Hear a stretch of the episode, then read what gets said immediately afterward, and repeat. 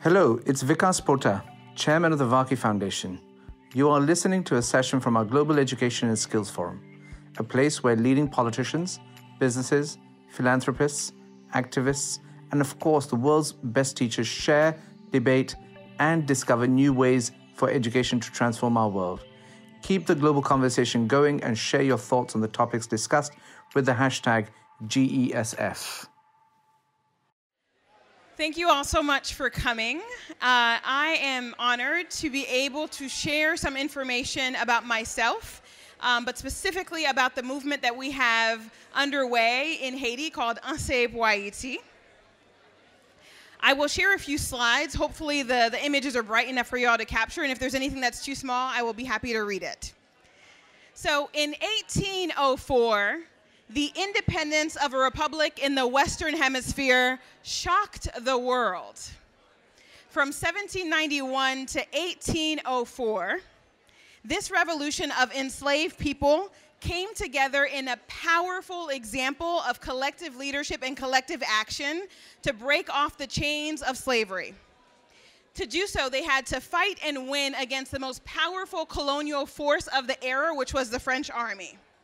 So Ayiti gained its independence in 1804, meaning I am the proud daughter of the world's first black republic.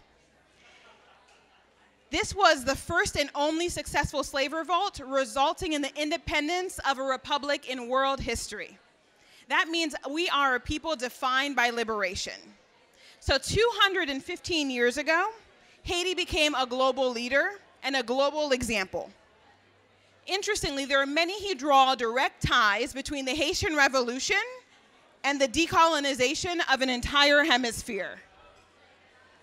There's also many who understand that the inception of the Haitian Revolution was directly linked to the fight of the American Revolution, including Haitian soldiers who fought in the American Revolution, the founding of Chicago, and the Louisiana Purchase. Interestingly, there's also many scholars who've drawn links between the Haitian Revolution and the evolution of Black Lives Matter. But for the purposes of our time here this afternoon, I want to draw attention to the fact that very soon after the Haitian Revolution, we proclaim that education is a human right. This was in our earliest constitution of 1806. Talk about revolutionary right? One of the first nations on earth to say that education should be available and free to all.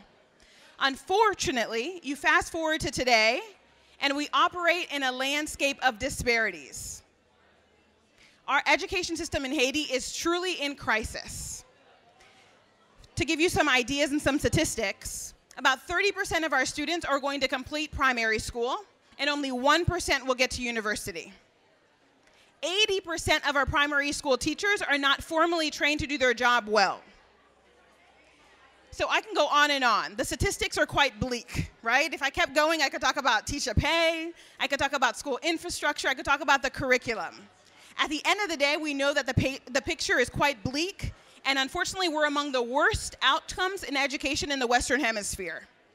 But what I think is actually more important is how did we get here?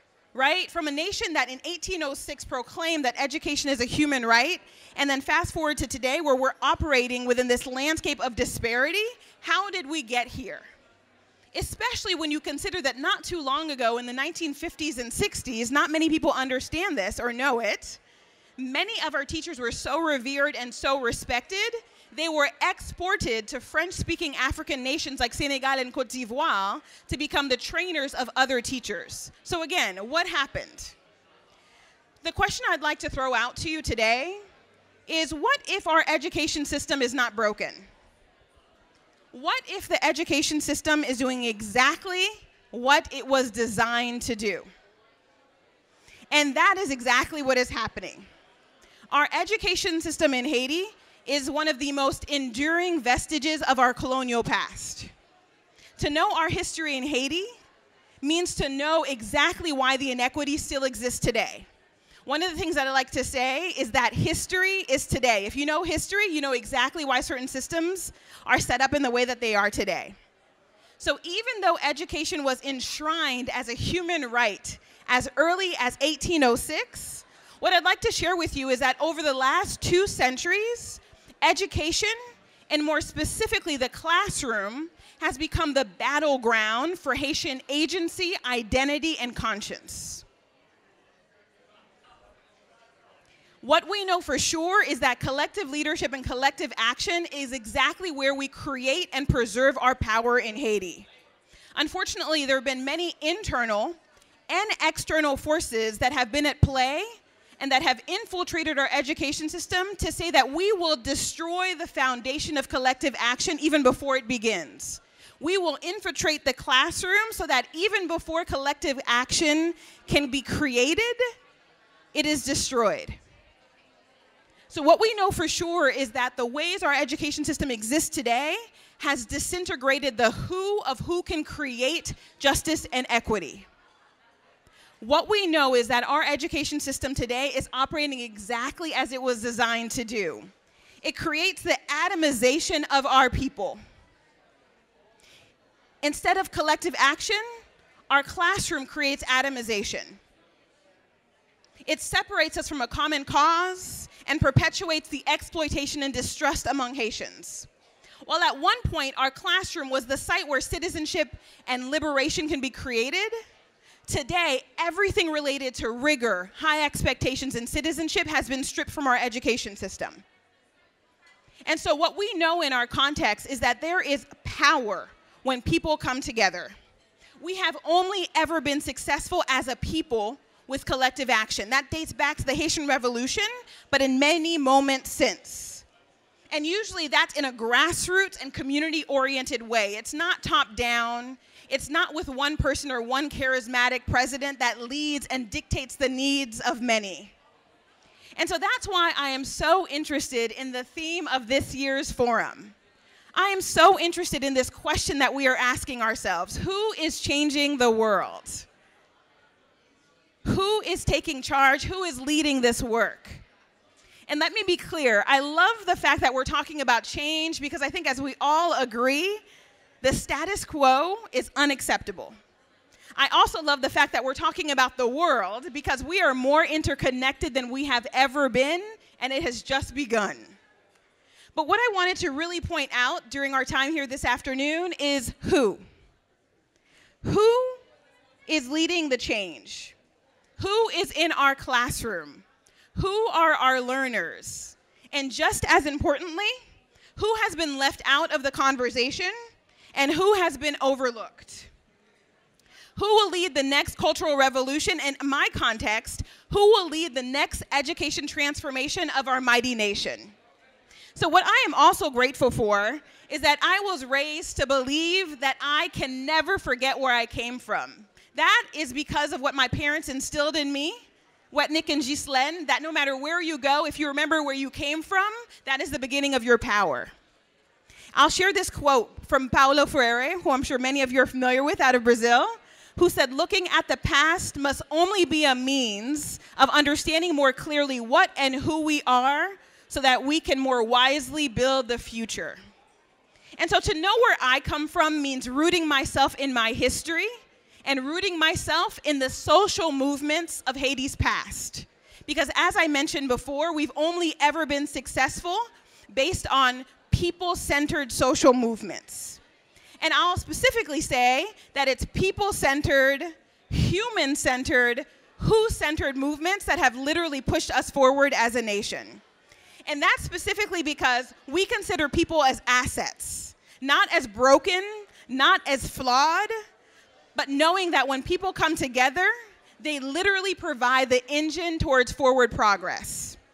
And so, as a lifelong educator, I am so honored to be here today. This is quite the experience, right? Like, even the space, like, even all the things that are happening in the different breakout rooms.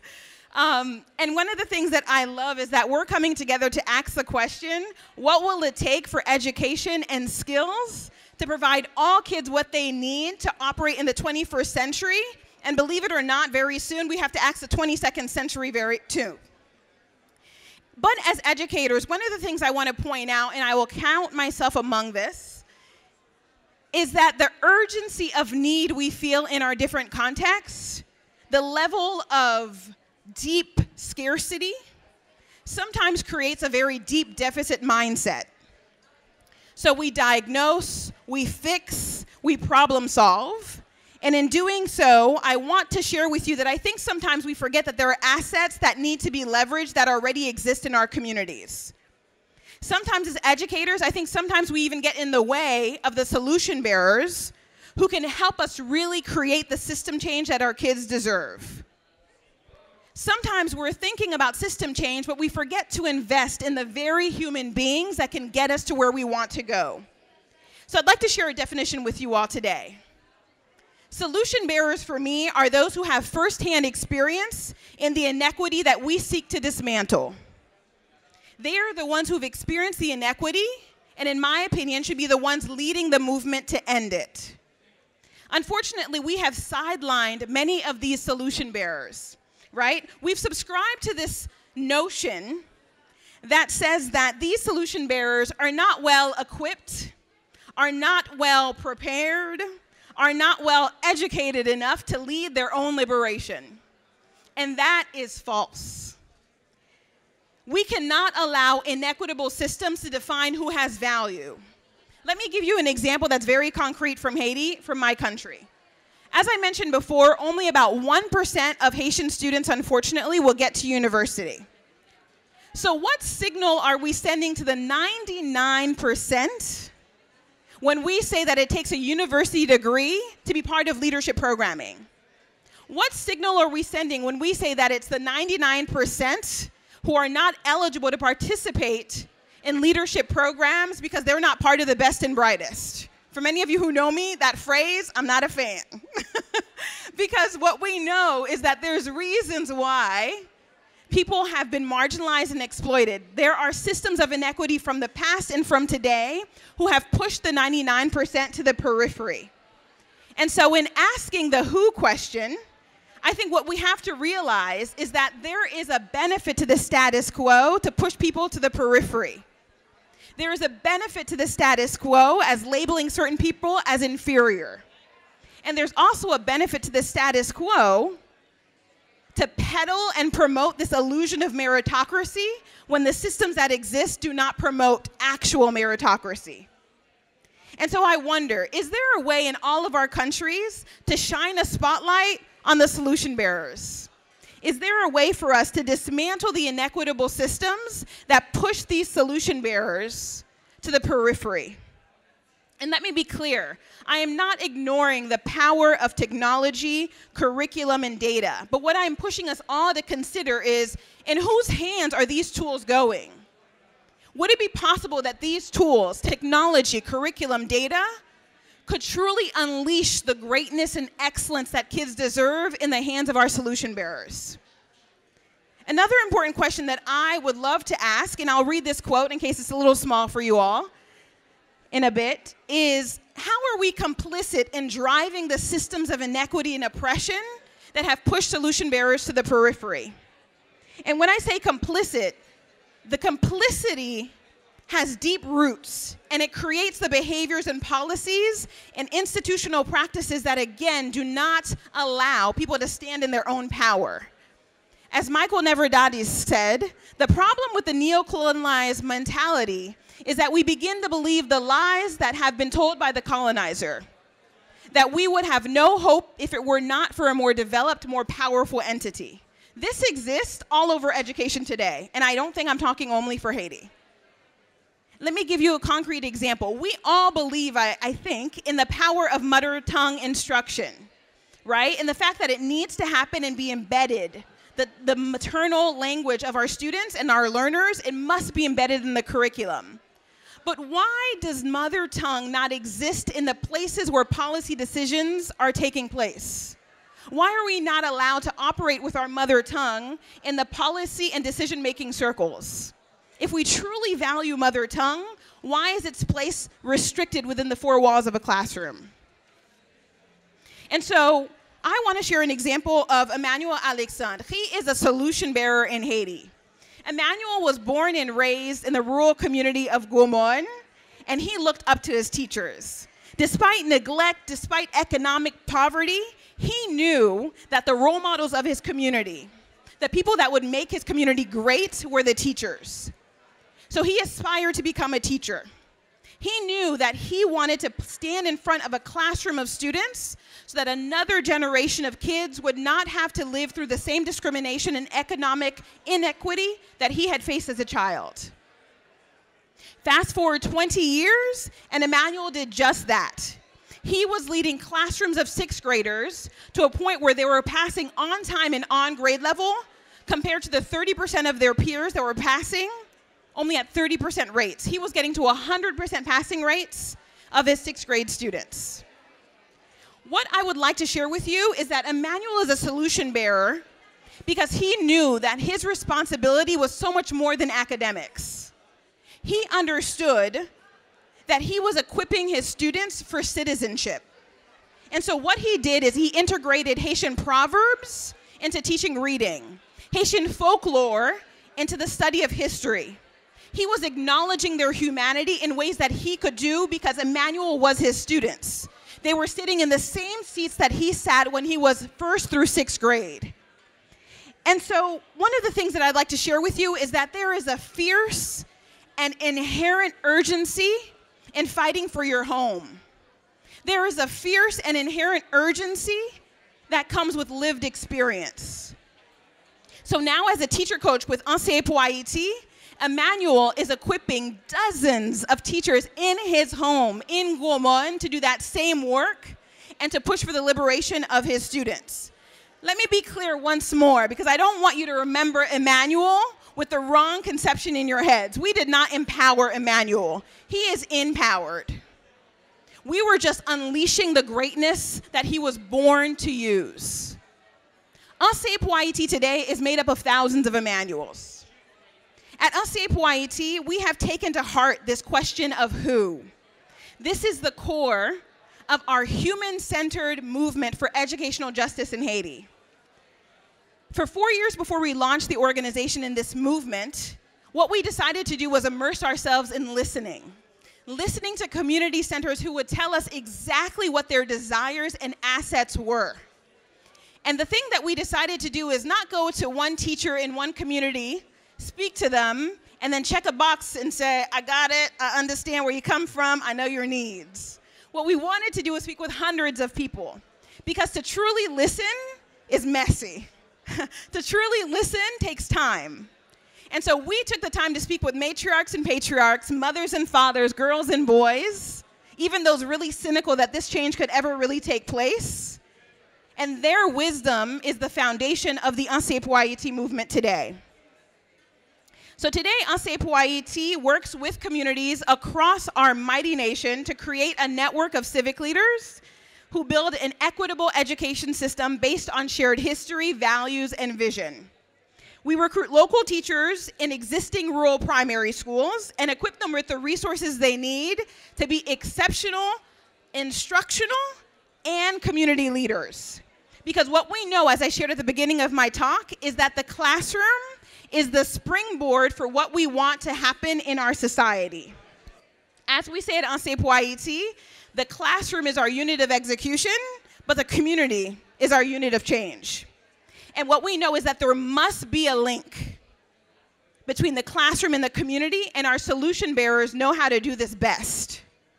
I don't think it comes as any surprise to you all that there's a direct link between what happens in the classroom and social outcomes. Let me share a couple of stats with you all that blow me away every time I think about it. A child whose mother can read has 50% more likelihood to live past the age of five and twice as likely to go to school. One extra year of schooling increases an individual's earnings by 10%. These are all global statistics and averages pulled from the Global Partnership of Education. And last but not least, every year of education reduces the conflict, the risk of conflict by 20%. Like these are actual realities that are facing our today and our tomorrow. But if we do not link the classroom with the community, this will not help us move forward as an entire global community. And so at Anseye we know that we must reclaim the community as our source of power. But to do this, we got to operate at the ground floor of the classroom. And what is extremely important to this is who is at the table. Who is in front of our learners, and are they the solution bearers who've experienced the educational inequity? Many of our education initiatives in Haiti have pushed for immediate scale, but that's not what we seek to do at NCAP We instead are focused on going deep, deep into the relationships it takes to truly understand and unleash the power that exists within our communities. For us at NCAP scale is depth. There's a powerful saying for many Haitians in the room, I see a couple, that comes from one of our, hey, that comes from one of our revolutionary heroes, Toussaint Louverture, who was captured by the French before the revolution came to an end. And what he said, this is Toussaint Louverture, and whose wisdom I think flows in this idea that we got to go deep. He said that in overthrowing me, the general of our army, you might have cut down the trunk of the tree of liberty, but the roots are deep and they will regrow because they are mighty and they are prosperous. Right? This is the seeds that we need to plant together that comes from our communities. That is Toussaint, that is not me. the other thing I wanted to share that stems from our belief in collective action is that we need to have a mixed cohort for the leadership programming that we do with teachers. And so, what we've decided is that yes, we need incredibly fresh new talent into the profession, but there's also existing teachers who are assets. And so, every year, at least 50 to 60% of our cohort have had five to 10 years of experience, and their assets are part of the solution. The other thing that we know is that proximity to the problem is proximity to the solution. I'll say that again. Proximity to the problem is proximity to the solution. And so every year, over 80% of our cohort comes from within the communities. They are the Emmanuels that understand the challenges of this problem better than anyone ever could. There is fierce urgency in doing this work in Haiti because 43% of our population is under 15 years old. I know many of you here can resonate and can um, understand the importance and the urgency of this work given the population age of where you live. And in Haiti, we also have over 70% GDP growth from 2006 to 2016. And within a couple of years, less than a year actually, we will be the largest Caribbean nation. And so, what we know is that for us to truly succeed collectively, we have to prioritize the who. Who is in the classroom and who is being unleashed to stand in their greatness. And what we're so grateful is that in the first five years of NCAP we're starting to see the fruits of this solution. In our first five years, we've reached five rural communities and 65 rural primary schools and worked with over 7,000 students. In the last two years alone, over 85% of our students have graduated on time and on grade level. That's almost three times the rural average. That is because of our solution bearers the thing is that they understand their role better than anyone can. They know that their role extends beyond academics and beyond the four walls of their classroom. Just like Emmanuel, who I shared with you earlier, who understood that education is liberation, they understand that the work that they do must come from their lived experience. I'm so excited to share with you all that because of the example of our solution bearers, we've decided to expand our programming as of 2019 to include a parent cohort and to include, include fellowship programming with school leaders. This cannot be about the teacher in the classroom anymore. They are the civic leaders we need, but they also need the interconnection with parents, school leaders, students, of course, and everyone who has a role to play in the solution. So this is the work of NCAP We're going from brain drain to konbit, which is our version of community gathering. We're going from inside out, from outside in to inside out. And we're going from rescue myths, this idea, this lie that we need to be rescued, to radical hope. Because at the end of the day, at NCAP we know that we are the 20,000 civic leaders for the 4 million children of Haiti we know that we need to keep looking inward to push forward and restore Ayiti to its rightful place of global leader once again. The time is now. Thank you so much.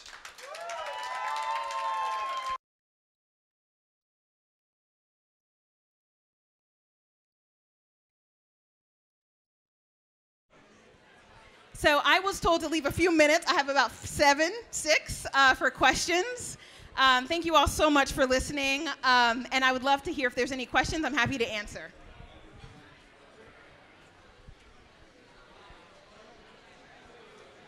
Hi, thank you so very much. Uh, I came a bit late. By the way, my name is Emmanuel from Haiti, not the Emmanuel in the in the slide. uh, uh just a quick question. I, I, um, I, am interested to know how you've tackled the dichotomy between Haitian Creole and French in Haiti, and how did you overcome those challenges? Because you did speak about mother tongue, how not it's not being used per se, and I know very well the case of Haiti, Haitian Creole versus French, and I'd like to know how uh, Anseye Pou Ayiti has tackled that uh, Thank issue. you, Emmanuel. So we believe, as I think all the research has shown, that effective pedagogy, effective teaching and learning must happen in mother tongue.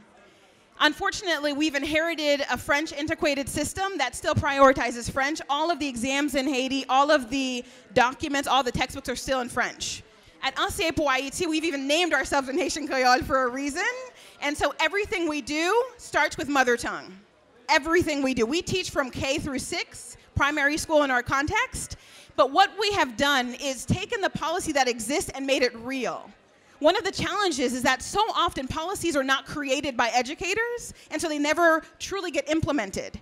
And so since 1986, in the books, they've said that mother tongue should be implemented in the classroom. We're making it real with our movement. And so everything our teachers do starts with Creole. We have not ignored the importance of foreign language, right? We actually have two foreign languages in Haiti, but what's so important is that it must start in Creole. I'll add a final detail to that answer, Emmanuel. So many of our teachers did not grow up in a system where they had a chance to learn and write and read Creole. We know it because that's our oral language, but it's never been documented formally until the 1990s approximately. And so Anseye has said, let us be part of the solution by also helping you learn how to read and write and fully equip yourselves to be able to teach it well. And so that's also been part of our work is making sure that the adults, the teachers have a chance to learn it as it should be learned before they have a chance to teach it as well. Thank you.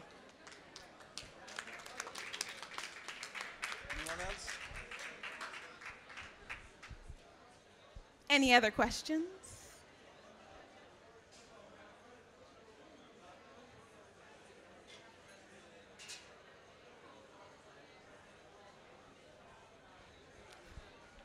feel like I'm taking a teacher pause, just waiting. yes. I love hearing you speak about this. What are some of the challenges you faced as an entrepreneur starting this out? Thank you. I don't see myself as an entrepreneur. Um, thank you for giving me that title. Um, but I see myself as an educator. And so there's several challenges, but I'll start with that. I couldn't figure out how to link educator and entrepreneur because the world of entrepreneurship was telling me to do one thing, but my heart as an educator was telling me to do something else. For instance, when we decided, myself and my co founder, to take four years to listen to community members, that was my teacher's heart. The entrepreneurship sector was saying, Nadine, hurry up, launch already. um, and so I think there's like deep impatience um, in working as social entrepreneurs and in trying to and sometimes I think that leads us to skip several steps that could really root ourselves in authenticity and in the power that already exists. And so that's one part of the challenge was reconciling the educator in me with the, I guess, entrepreneur in me. Uh, I think the other barrier and other challenge I would say that I faced is this prevailing narrative of what my nation is about. And so while I was focused on really being niche specific and really doing our work well because kids deserve that and more, I was struggling with the fact that as much as you can show data and proof and evidence of our history and our expe- exceptional future that is to come in Haiti, every time I would speak about Haiti, I would be confronted with the same words. And I shared this yesterday with some of you poverty, earthquake, corruption. Like those were the same words that were coming back to me, right? And so, honestly, the challenge became an opportunity. We realized that our movement cannot just be about civic leadership and educational transformation. We know that we can be part of this work to change the narrative of our nation. And so, any chance I get, I am so humbled to raise the Haitian flag and maybe include a little history lesson in what I share because that was intentional. That was a way for that anyone who might have certain thoughts unconsciously that come to mind because of Haiti, I'm to take two minutes of any presentation to tell you about 1804. I'm to take any moment I have to tell you about our culture and our people um, because I, I think that's part of the work. And so I'm, I'm just humbled by the challenges because they have made me, I think, root myself more strongly in my teacher identity and also given me a chance, I think, to shift certain stereotypes and certain mindsets about what our nation's all about. Thank you. Any last questions before we wrap up? I am here. Let me know. Our information, I think, is on the the app. Um, we love allyship. All of you who know me very well know that this is about a coalition of allies, whether you're Haitian, whether you're an adopted Haitian, whether you'd like to come to Haiti, whether or not you don't have a chance to come to Haiti. This is about building a coalition for change. So please join us in this movement. Thank you so much.